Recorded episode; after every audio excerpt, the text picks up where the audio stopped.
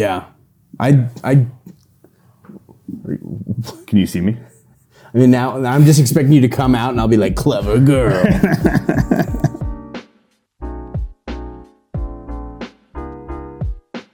it's the Big Access podcast. Are you Yeah, I don't know where I'm going with this. Anyways, okay, here we go. Hey everybody, welcome on into the Big Access Podcast. I'm Brock Benson, your host, and next to me we have Jeremy Stokes, our support manager over here at PDK. You guys may have recognized him from the last time that we did an episode where we were eating some hot wings and I about died. I don't think I've eaten wings since actually. that was a very traumatic moment for me. I actually got those spicy ones again like a week later. They were pretty good. Did you? Yeah. Hmm. I, I couldn't handle that, man. Yeah. That was really rough. I like those ones. Yeah. They were good. Speaking of rough, how was the drive in today? Uh, well, you know, I was smart today and I used the train. So we uh, not bad. For, here in Utah, we, we just had snowmageddon hit, and uh, like feet of snow have hit us. Yeah. and it makes it. You know, it was looking real, a little bit rough on if we were going to be able to actually produce this podcast Yeah. today. So Got lucky. Yes, happy that you're here. Yeah. taking the train was a good idea. I did get stuck in the parking lot because there was, like you said, feet of snow and I'm in a front wheel drive vehicle. Yeah. I was plowing the snow with my Ford Fusion. Well, there you go. Yeah. So I uh, last night I had to pull people up my hill with my truck. Ah. Today I went and got lunch for uh, some people here at the office, and there was a U-Haul that had slid into the curb, uh, blocking the entrance into the burger place we were going to. Luckily, I still had the tow strap on, so I hooked up and I towed it. I had, had to pull the full-on U-Haul out of the snowbank, but it is insane. I've been driving in four-wheel drive all day and all night last night. Ford power, baby. Yeah. Ford Power. F 150 guys right here. There you go. That's right. EcoBoost. Yeah.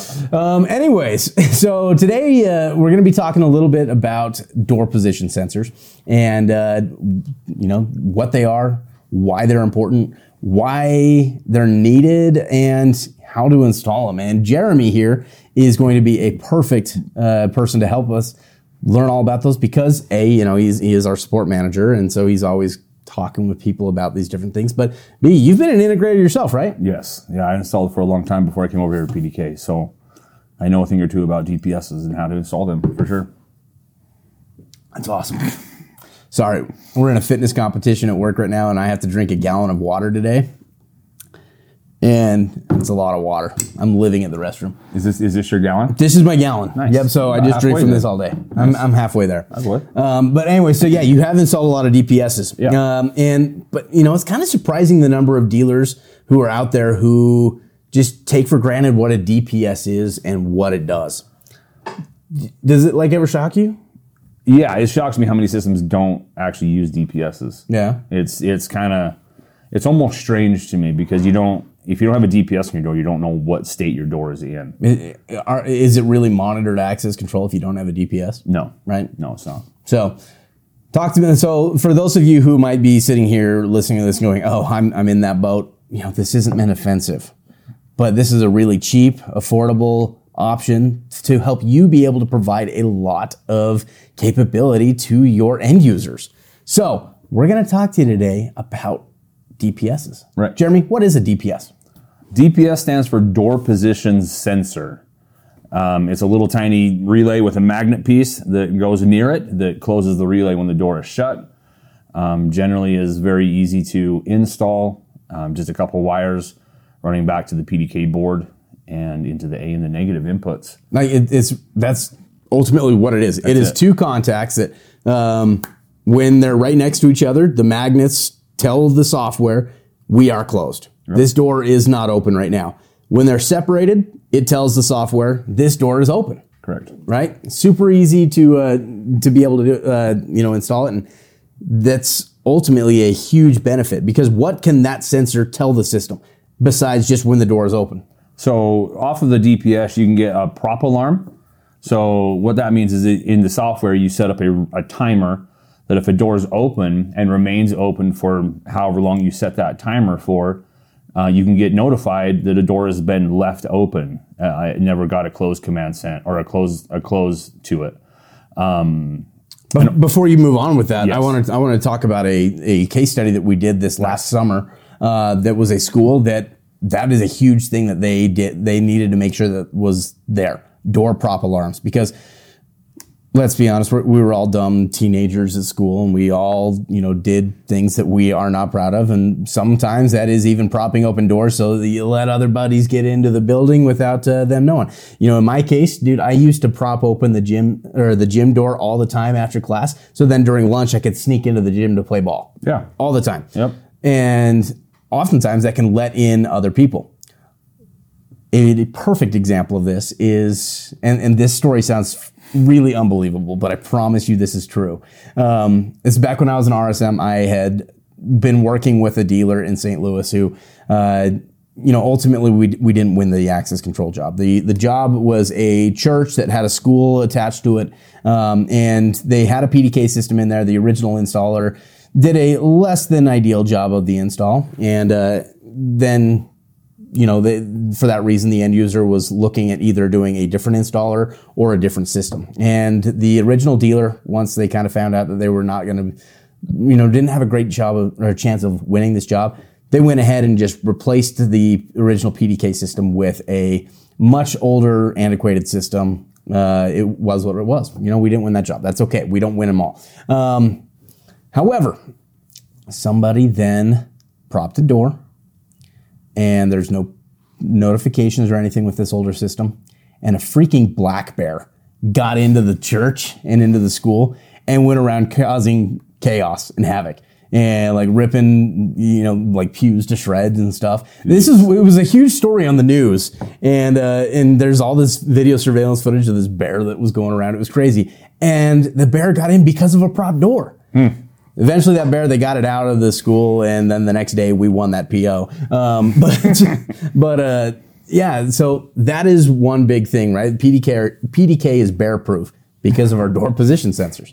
Nice. I like that. Yeah, pretty cool, right? That's uh, that's, that's a wild story, but It it is. is 100% factual. All right. So anyway, so install uh, install a door position sensor to protect your end user's life and property. Uh, From property yeah. So anyways, from bears. so door position sensors is a big thing that, uh, or sorry, prop alarms is a big thing that door position sensors can create. Correct. Yeah, prop alarm is probably the most popular one um, that people use the DPS for. Um, but also with a with a DPS, you can also do a you can um, integrate a forced alarm, Yeah. which means that somebody it's basically like an intrusion alarm. If somebody opens the door without scanning a badge um, or a Rex event happening, it'll set off an alarm. Well, it'll set off a, a notification, and you can do whatever you want with that. With Right, that with those input. uh, with that input, you can go ahead and have it send you an instant notification. You can have it sound a piezo alarm. Yep. You Yep. can have it do all sort of lock down a system if you wanted to. Right, you can have it do a number of different things. Uh, the system's very intuitive and very smart. Yep, we actually have a dealer. You have I have a story about that if you if you don't mind. Um, we've got a dealer that I was talking to um, about a, a forced alarm, and they wanted to know if they could set it up to notify the police. And I said we don't have that. We don't have the option to like make a, an outbound phone call. And so they called me back a half an hour later and said that the police actually gave them, or the, the local sheriff gave them uh, a text message number. They can send a text message cool. to that said, "Hey, this door got got opened without proper authorization," and they were able to send somebody over.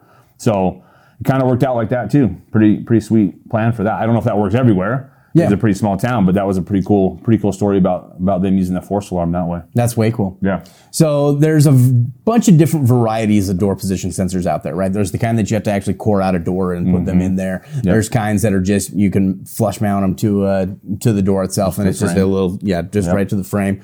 Um, have you seen that one works better than another, or do you see that it's just dependent upon the door? The biggest thing about them is you have to make sure they're lined up properly. Yeah. And I find that the flush mount ones are easier to line up. Um, generally speaking, they're a you screw down the the wire, the piece that has the wires, and the other piece has just got some like 3M foam tape on it. Mm-hmm. You just stick that to it. It's a lot easier to get it lined up that way. Yeah, Where the ones where you have to you have to put the piece in the door, then a piece up in the frame. Just got to make sure you get those lined up properly. I agree. The ones that I don't like, if I can say something I don't like, are the bond sensors in the mag locks. okay, Those ones tend to have more problems for that same reason of lining them up because there's a little sensor on the armature plate of a mag lock that it has to hit in the exact right place of the electromagnet. And if it is not lined up, they just won't work very well. So I generally recommend people put in a flush mount or a um, the recessed ones into the door rather than using the um, bond sensor ones on the maglock. And so when they're when they're installing these door position sensors, um, you know what what is the way that you would go about doing that? Do you run the wires through a door frame? Do you core them all the way through a door and up and into the controller? How does that usually work? So the ones that you would never need to core a door necessarily, you would just drill a hole in the top of the door to put the one piece in, and then the other piece that has the wires would go up into the frame. Mm-hmm. You just run that up the wall right to the door. So if you're doing a single door controller, it'd be right above the door. Yeah. Run a couple wires up up the wall to the door. If it's going, you know, to a, a home run kind of situation on a, on an R4 or uh, even an R2, I guess wouldn't be right above the door maybe.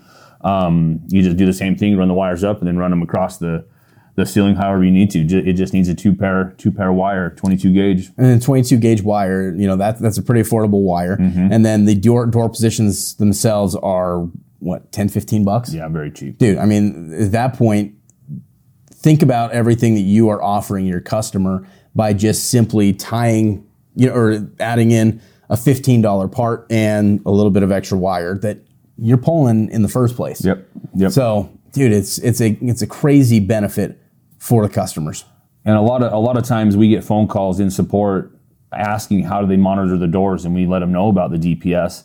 And a lot of times they wish they would have known about it, or you know, not, not necessarily that the, the PDK didn't tell them about it, but that they would have known about it as a company Yeah. to install these DPSs because now they run all the wires and they got to go back and run the wires again to get the DPSs there.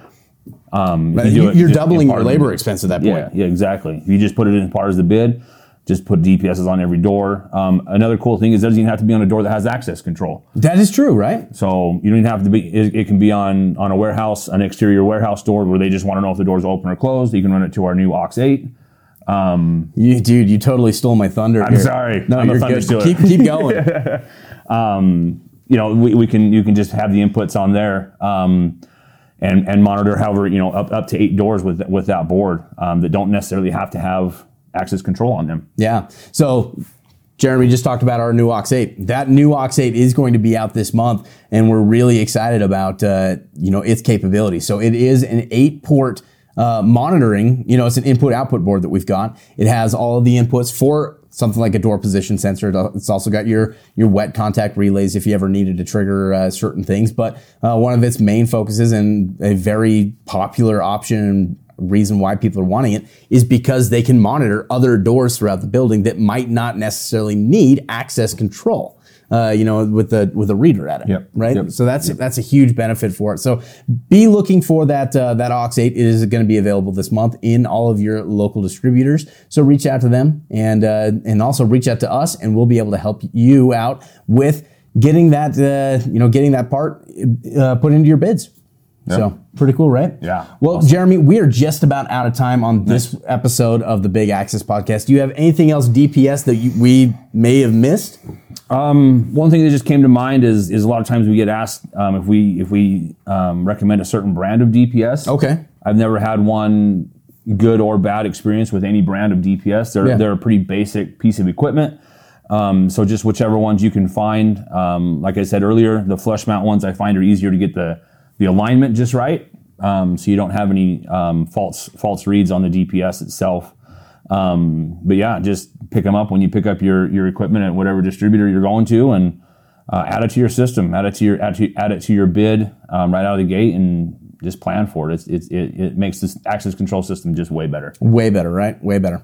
Anyways, that's all the time that we've got uh, today. Thanks for joining us this week, Jeremy. course, We're going to definitely be having you on more to talk about this kind of stuff. Uh, people love hearing from you, uh, you know, straight from a tech support genius who has also done all the installations himself. So, Right. anyways, thank you for listening. Thank you for tuning in. Be sure to subscribe to this podcast, leave it a five star rating, and reach out and let us know if there's anything in particular that you are looking to learn. We'll see you next time. See ya.